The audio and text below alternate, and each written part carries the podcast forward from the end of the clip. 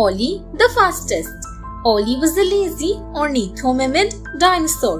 Though they were supposed to be the fastest, yet Ollie was anything but fast. He was so lazy that he didn't even like to move, leave alone running like the other ornithomimid dinosaurs. One day, a competition was announced in the forest. The fastest dinosaur would be awarded with one year of unlimited food. The reward made Ollie feel excited for the competition and he wrote his name in the list of participants. Every morning, as others exercised and practiced, Ollie lay in bed dreaming of the free food. The others asked him to work out too, lest he should lose. But Ollie didn't listen. Then, on the day of the competition, Ollie ran the race with the other dinos and came last. Deeply disappointed, he returned home with the lesson. One can't get something simply by setting all one's thoughts on it.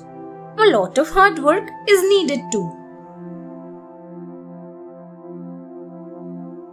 Nervous Nelly Nelly was a nervous dinosaur. Every night she would think of the next day and start worrying. She would try to think of everything that could wrong in her day.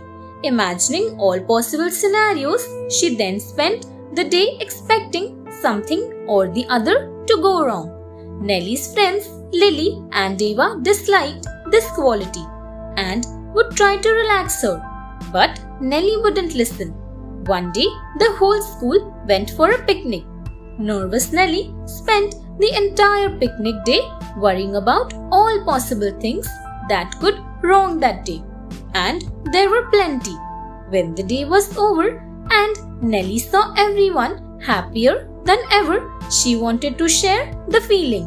Then Eva said, Nelly, live in the present without worrying about future. Don't lose your today worrying about an unknown tomorrow. Let's not cross the bridge until we come to it.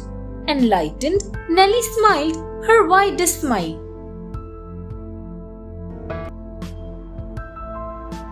Pick your friends wisely.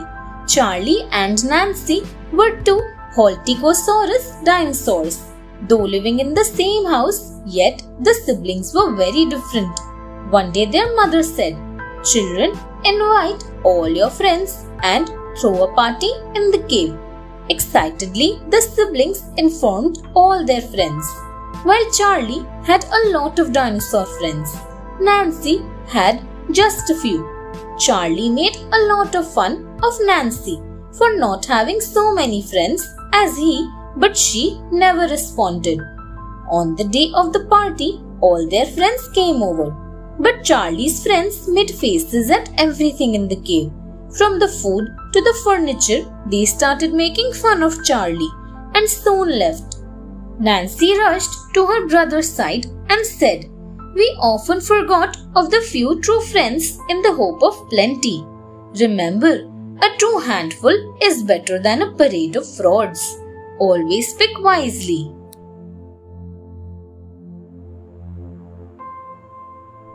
Rain Dance Party It had been raining continuously for days in Dinoville. Every dinosaur family in the neighborhood was fed up of it. They were trapped in their caves and the children suffered the most. They didn't want to get wet in the rain, but wanted their playtime back too. After 11 days of non-stop rain, Granny Dino had enough. She stepped out of her cave into the rain and began dancing. Immediately she was drenched, but enjoyed the rain so much that she couldn't stop dancing.